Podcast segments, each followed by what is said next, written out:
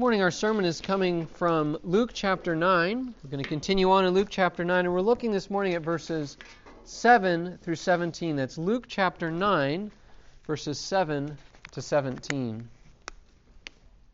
Now, Herod the Tetrarch heard about all that was happening, and he was perplexed because it was said by some that John had been raised from the dead by some that Elijah had appeared, and by others that one of the prophets of old had arisen. Herod said, John I beheaded, but who is this about whom I hear such things? And he sought to see him. On the return, the apostles told him, that's Jesus, told Jesus all that they had done. And he took them and withdrew apart to a town called Bethsaida. When the crowds learned it, they followed him, and he welcomed them and spoke to them of the kingdom of God and cured those who had need of healing. Now the day began to wear away, and the twelve came and said to him, Send the crowd away to go into the surrounding villages and countryside, provisions, for we are here in a desolate place. But he said to them, You give them something to eat. They said, We have no more than five loaves and two fish, unless we are to go and buy food for all these people. For there were about five thousand men. And he said to his disciples, Have them sit down in groups of about fifty each. And they did so, and had them all sit down. And taking the five loaves and the two fish, he looked up to heaven and said a blessing over them. Then he broke the loaves and gave them to the disciples to set before the crowd. And they all ate and were satisfied.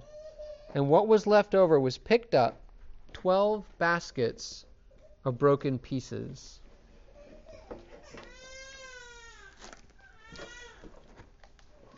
What we have in this passage is quite the meal. I think if you think about your own life, you've probably had some memorable meals as well. Maybe they're uh, stuck in your memory because of the food, whether it was good or bad. Maybe it was the people who came. Maybe it was what happened. You know, we're just a few weeks out from Thanksgiving. I can certainly remember at least two very memorable Thanksgivings in my own life. But as we think about those kind of meals that we remember, this meal that happens here in Galilee is not even close to what we've experienced in our lives. This dinner was memorable not because of the food. Okay, there's no five star cooking at this meal out in the middle of nowhere. No, it was memorable because this meal is a miracle this basic, as we read this passage, we're meant to ask that basic question. I mentioned it last time. Who is Jesus? This whole chapter is pushing us to ask that question Who is Jesus? Who is the one in this passage who can easily feed 5,000 people? Who is this man? Now, as we look at this passage together, we see the answer to that question actually that Jesus, Jesus is the one who freely provides for all the needs of all of his people. Jesus is not just a man, Jesus is the God who freely provides for every single need for all of his people. Now we're going to see that in three basic parts. There's a revealing question, verses 7 to 9. There's a revealing situation in verses 10 to 14. And there's a revealing solution in verses 14 to 17. One of the reasons I picked revealing for each one is because in this miracle, Jesus actually shows us who he is. This is revelation. Maybe not as dramatic as some accounts, like the Transfiguration and just a few passages later, but Jesus is showing us who he is. Let's start then with the revealing question. Now, in verse 7, we find out that news has been spreading pretty quickly throughout all of Galilee. People know what Jesus and his apostles have been doing. In verse 7, we meet Herod the Tetrarch. He's basically the king of Galilee. News has reached him now, and he asks the question who is this man? Because when he first gets the news, he's very perplexed. He doesn't know what's happening, he doesn't understand the reports he's hearing. But as he starts piecing the things together, he knows he has to ask a different question. Not just what's happening, but who's the one who's doing this? Who is the one who can work miracles, who can heal the sick, and who is the one who preaches with an authority that no one else has ever had? Who is Jesus? You can see what the people of Jesus' day thought. Part of Herod's confusion is not just what he sees, but what he hears other people telling him. They've got lots of ideas of who Jesus is. Jesus is a prophet. One group, if you went up to people in Galilee, gave them a microphone, who's Jesus? They would say, well, he's John the Baptist. Okay? Go up to the next group, who is Jesus? Well, he's Elijah. Okay, go up to the third group, who is he? Well, he's an Old Testament prophet. Those are three different answers, right? They recognize he's a prophet, but they don't quite know who he is. And they're right to say he must be something like a prophet because they see what God is doing. Only God can be the one who is doing this work. They see God behind him. But Jesus cannot be just another prophet. Even one as good as John the Baptist or as powerful as Elijah, he cannot just be another prophet. Luke has actually gone to great lengths in the opening chapters to show us this that Jesus is the one who controls creation. Remember, as he stills the storm, his disciples ask the same question Who is he? We also see he is the one who has the power over evil. He's the Son of God and he is the promised Savior. And now, when Jesus feeds the 5,000, he is revealing himself to the crowds and he's revealing himself to his apostles as the one they need to provide for them. So, the revealing question who is Jesus? But second, we're going to see a revealing situation in verses 10 to 14. Because the way that Jesus reveals his identity as the one who provides is by a miracle, by feeding over 5,000 people with just five loaves of bread and two fish. But before we look at the miracle itself, think about the context. Think about what is happening around the miracle we see that the miracle of the feeding comes right after Herod's question, but notice also that it comes right after the apostles' mission. Now, we just saw what the connection between Herod's question, who is Jesus, and Jesus' miracle. He's going to answer that question, actually. He's going to show who he is. But there's also a connection between what the apostles have been doing and Jesus' miracle. Last week we looked at what the apostles were doing. Remember? Jesus had sent them out in his power and authority to proclaim the good news of the kingdom and to heal. And now in our passage, they come back and they report to Jesus all about what they've been up to. We see that in verse 10. But as the story unfolds in verses 10 to 17, it becomes apparent that the apostles actually don't know who Jesus is. They have been serving Jesus, yes, serving him in remarkable ways, but they need to understand a whole lot more about Jesus. So it's actually not just someone like Herod who doesn't fully understand who Jesus is.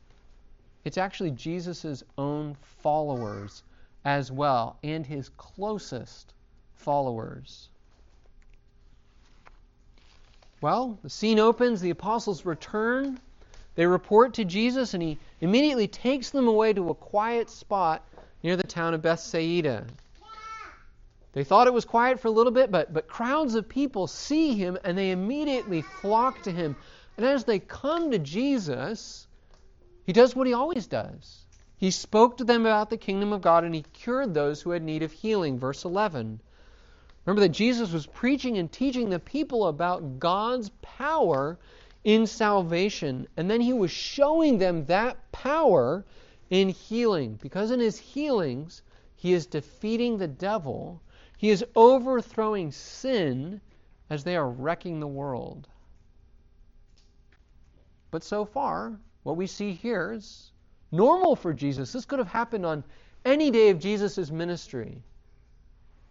But as the sun starts to set, something changes. You can see the problem facing the 12 apostles. Look at verse 12. Now the day began to wear away, and the twelve came and said to him, Send the crowd away to go into the surrounding villages and countryside to find lodging and get provisions, for we are here in a desolate place. As it turns out, it wasn't just a, a small gathering. Luke actually records that this is over 5,000 people meeting with Jesus. 5,000 actually is just the number of men. So we're thinking more than that. What about the women? What about the children who are coming to see Jesus? Just to put that number in perspective, I was driving back and forth down the peninsula, went by the Hampton Coliseum, and I thought, that's a big building. I wonder how many that holds. 10,000, roughly. 9,900 and something. Okay. Basically 10,000. Okay, so let's let's just put yourself here. Let's say that you had to fill that arena, maybe half full, three quarters full. All those people were there started to get a little bit later and a little bit later, and someone said, Why don't you give them dinner? On the spot. What would your reaction be? I, I think you'd be a little uh, I think you'd be a little surprised. And you can understand what the, the disciples would, are saying here because they're saying, um, Jesus, send these people away because there is no way that we can take care of them. Their response actually seems to be loving and caring. They want these people to be fed, but Jesus, we can't do it send them away. Again, we would say, I think, something really similar if we were in a situation like this. So if that's the problem facing them, there's this big, hungry crowd in the middle of nowhere, then Jesus' answer must have been really surprising. Verse 13, but he said to them, You give them something to eat. What is Jesus doing? That, that, that doesn't seem to even fit, right? What is Jesus doing? Jesus is actually testing his apostles. He knows that they can't feed the crowd, right? As they tell him, we only have five loaves and two fish. And he also knows there's no way they can go into those other villages and buy enough bread to actually feed the crowds. Jesus knows that. And so he's testing them because he wants to see do the apostles know and believe that he can feed the crowd? As we find out, looks like they don't. And the irony of this, the irony of the apostles looking at Jesus and saying, We can't do anything, is these are the very same apostles who just a few hours before came back from preaching and healing with Jesus' power and authority. But now these very same men look Jesus in the face and don't see how his power could ever apply to the situation right in front of them. This is actually something that Jesus is being very gracious to do. He is purposefully putting his apostles in this situation to reveal their lack of understanding and their lack of faith. He is purposefully pushing them to the edge. But he's not going to leave them there. This is where we see his grace, not only to show them how much they don't know about him, but then actually to that, to use that lack of understanding, that lack of faith, to teach them that he is able and willing to provide for every need of his people. And even more than that, he's actually gracious to even use the apostles in that very process. So that's the revealing situation. And finally, we see a revealing solution, verses 14 to 17. This is really where the miracle happens. And the details are, are simple enough. Jesus says, Have them all sit down, and the apostles obey, and have everyone sit down in groups. Then Jesus takes those, those same five loaves and two fish, he blesses them, thanking God, breaks them, and gives them to his disciples to distribute. Very simple conclusion. And they all ate and were satisfied. Verse 17. It's not so simple, is it? Every single person who was there, over 5,000 people, ate as much food as they wanted. That may have been one of the best meals of their entire lives. They could eat as much as they wanted. This is, this is a miracle. Jesus took that bread and that fish and he multiplied them to feed the entire crowd. But here's the key that every miracle has a point. Jesus uses his miracles, he uses his power to teach us about who he is and what he's here to do. Sometimes he gives parables or gives teaching times, but also through his miracles, he is teaching us. The lesson of this particular miracle seems to be mainly for the apostles. Notice, interestingly, in Luke, the reaction of the crowd is never mentioned. We don't know what they thought about this. We just know that they disappeared with full bellies. But we also know that the, the lesson is really for the apostles because the apostles are the problem. Remember, they're the ones who just, how many minutes ago, expressed a lack of faith, that there is no way that we can feed this crowd.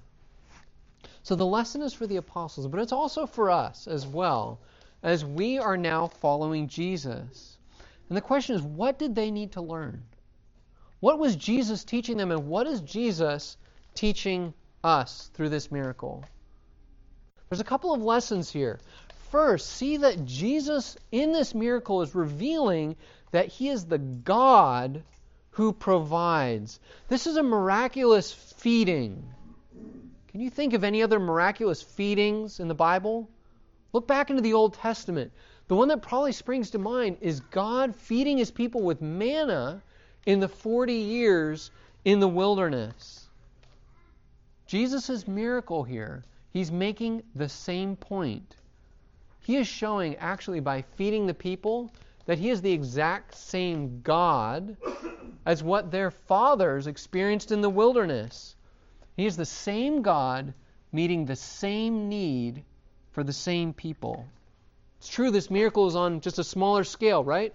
It's only for 5,000 people and it's only one time. But Jesus' identity comes through very clearly. So Jesus shows that he is actually the God who provides. Because the only one who's able to feed like this is God. If you think about through the Old Testament, that really comes out clearly because how many times do we see God is the one who provides? You can think about Abraham. He's about to sacrifice his son Isaac. God provides that lamb. God is the one who provides. We looked at it in Psalm 23 as God is our shepherd, or in Psalm 100, we are the sheep of his pasture. God is the one who provides for his people. But actually, we also see something else that Jesus is revealing that he provides for our physical needs. It's easy to skip over that and immediately to jump maybe into how Jesus meets our spiritual needs. But don't miss the fact that these are 5,000 hungry people, and Jesus gives them real bread to meet a real hunger in real stomachs. Jesus is meeting their physical needs.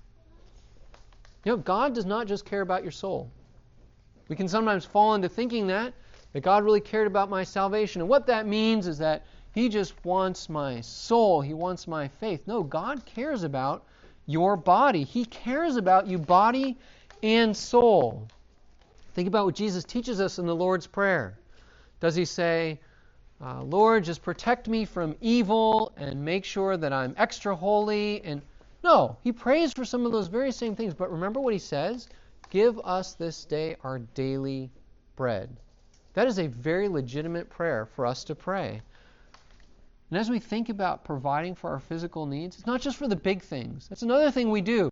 Maybe if I'm really sick, then I need God to be able to help me. I need Jesus to help me. But there really is nothing that is too small to bring to Jesus. Could these people have gone to another village and ate some food and been okay? Yeah. They could have even fasted and woken up the next morning and been okay. Their need in the grand scheme of things was really small. But even then, Jesus meets their need. There is no need that is too small to bring to Jesus. Health? Yes. Guidance in life? Yes. Something going wrong at, at work? Bring it to Jesus. Do you even need daily food and provision? Yes. Think of it as a father. What is, what's something that we pray for? Even finding lost toys. God cares about that. Jesus provides really everything that we need. But third, Jesus reveals that He's not just meeting our physical needs, He is actually meeting our most basic need the need for salvation. Jesus people. And we all know that we need food. Every time you feel hungry, you're reminded of that basic physical need that you need to eat. But when Jesus feeds the crowd, when he chooses to use that most basic thing that you need, he's actually going deeper. He's using this as a picture to show you the salvation and the life that he alone can bring. Do you really know what you need more than food? Might be a Sunday school answer, but it's true. We need salvation. We need to be right with God. We need forgiveness that comes from God, and we need fellowship with God again. Why do we need that? We need that because sin is not just other people's sin, it's our own sin.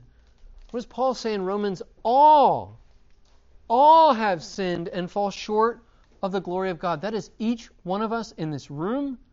That is each one of us in this world. And because of our sin, we deserve God's judgment.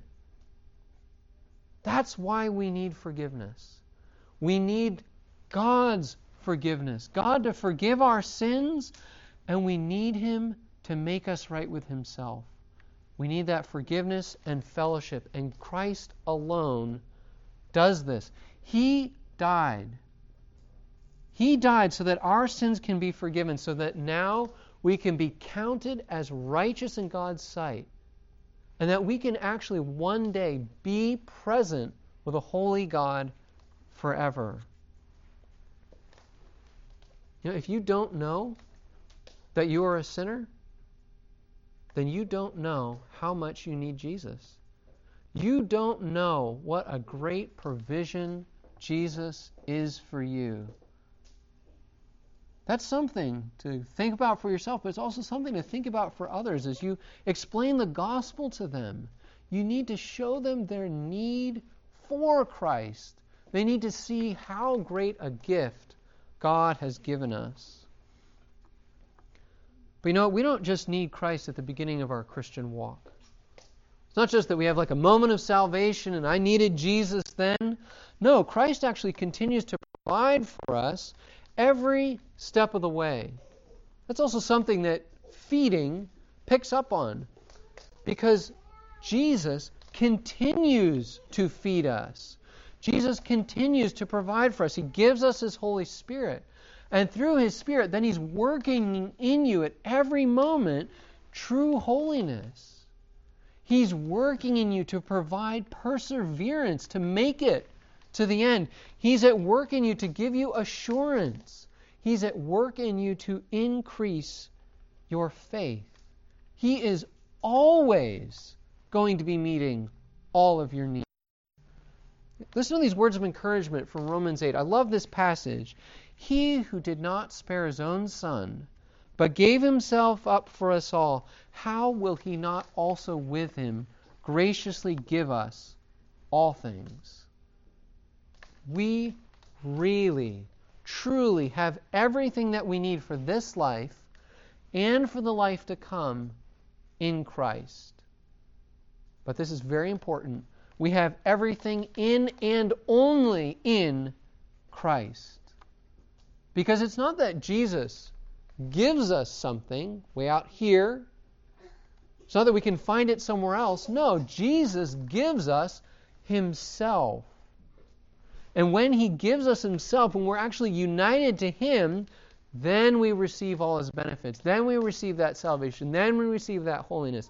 Then we receive that perseverance, that assurance, that faith, that relationship with God.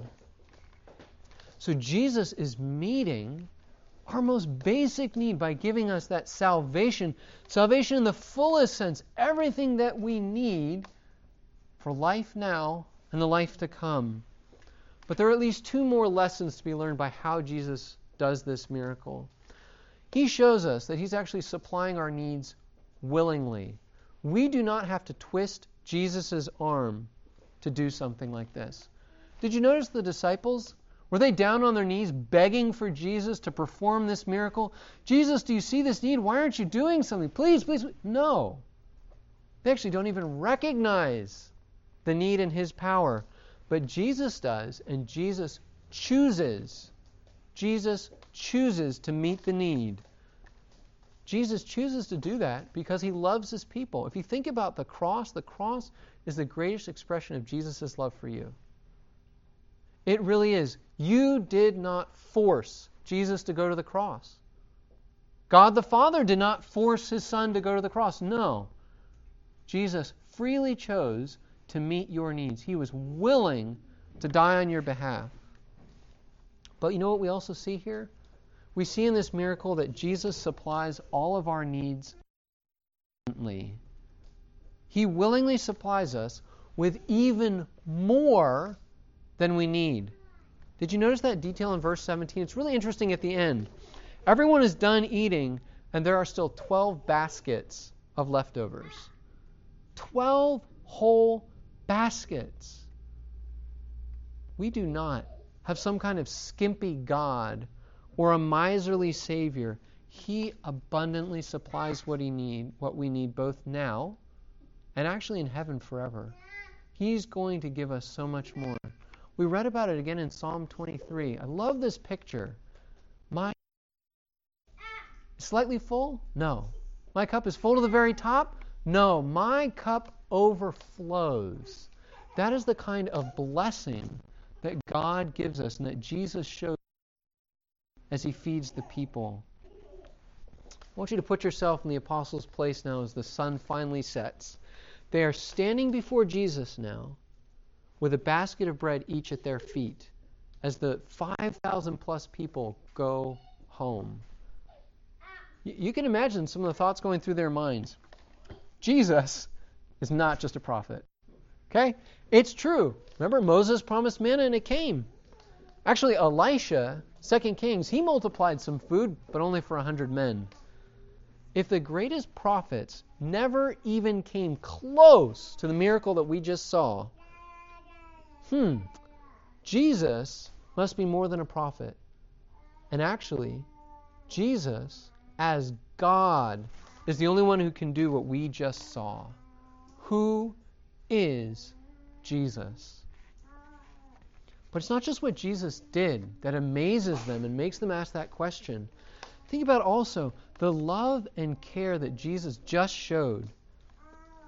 Jesus showed amazing love to the crowds who came to hear him, some of whom maybe didn't even follow him. Jesus showed them love and care, but he showed love and care to his apostles. Instead of rebuking them for their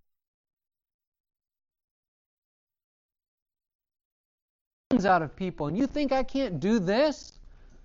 No. He gently gives them an object lesson. And instead of then also having them kind of stand off to the side in the naughty corner, you got to turn around and watch this. He involves them in his ministry. Did you notice that? They're the ones who give out the food. They are the ones who pick up the leftovers. Jesus is amazingly gracious with his apostles. Again, the question who is Jesus? And what the apostles are beginning to see even more clearly, and what we also can see, is that Jesus really is the Son of God. He is that promised and loving Savior, and He is both able and willing to meet every need, spiritual and physical, every need of His people. Do you find yourself like the apostles, though, sometimes?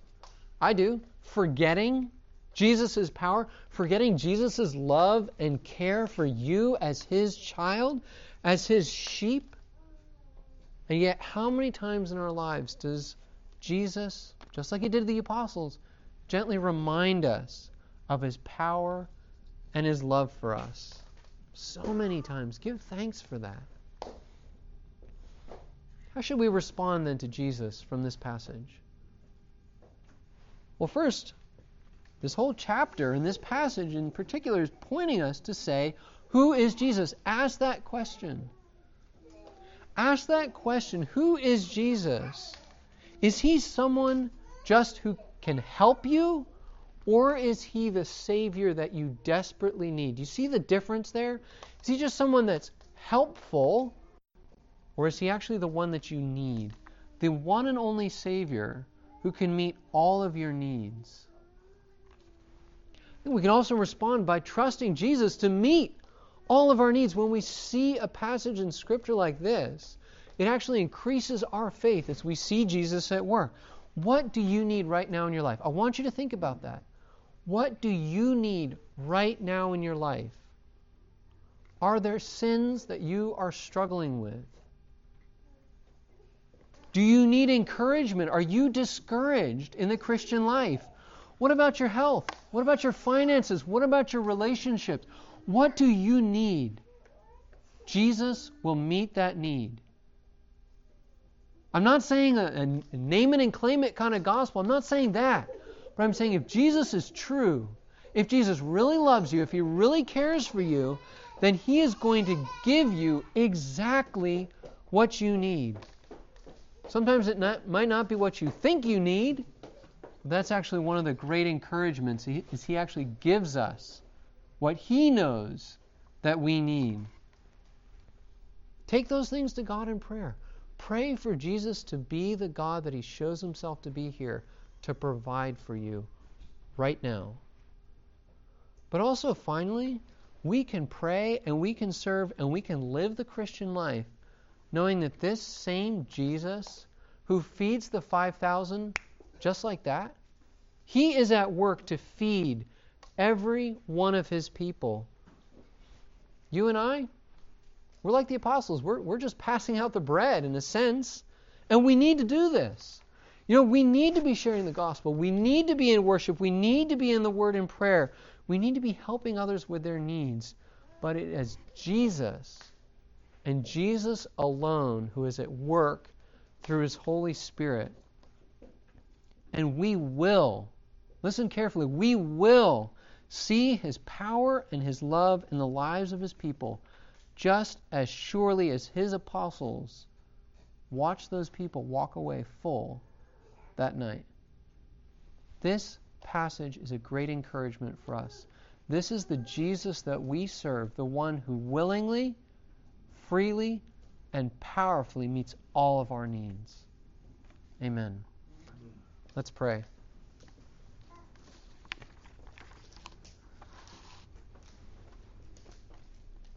Lord, we pray that you would show us to be exactly that kind of Savior, the Savior and the God who meets our needs.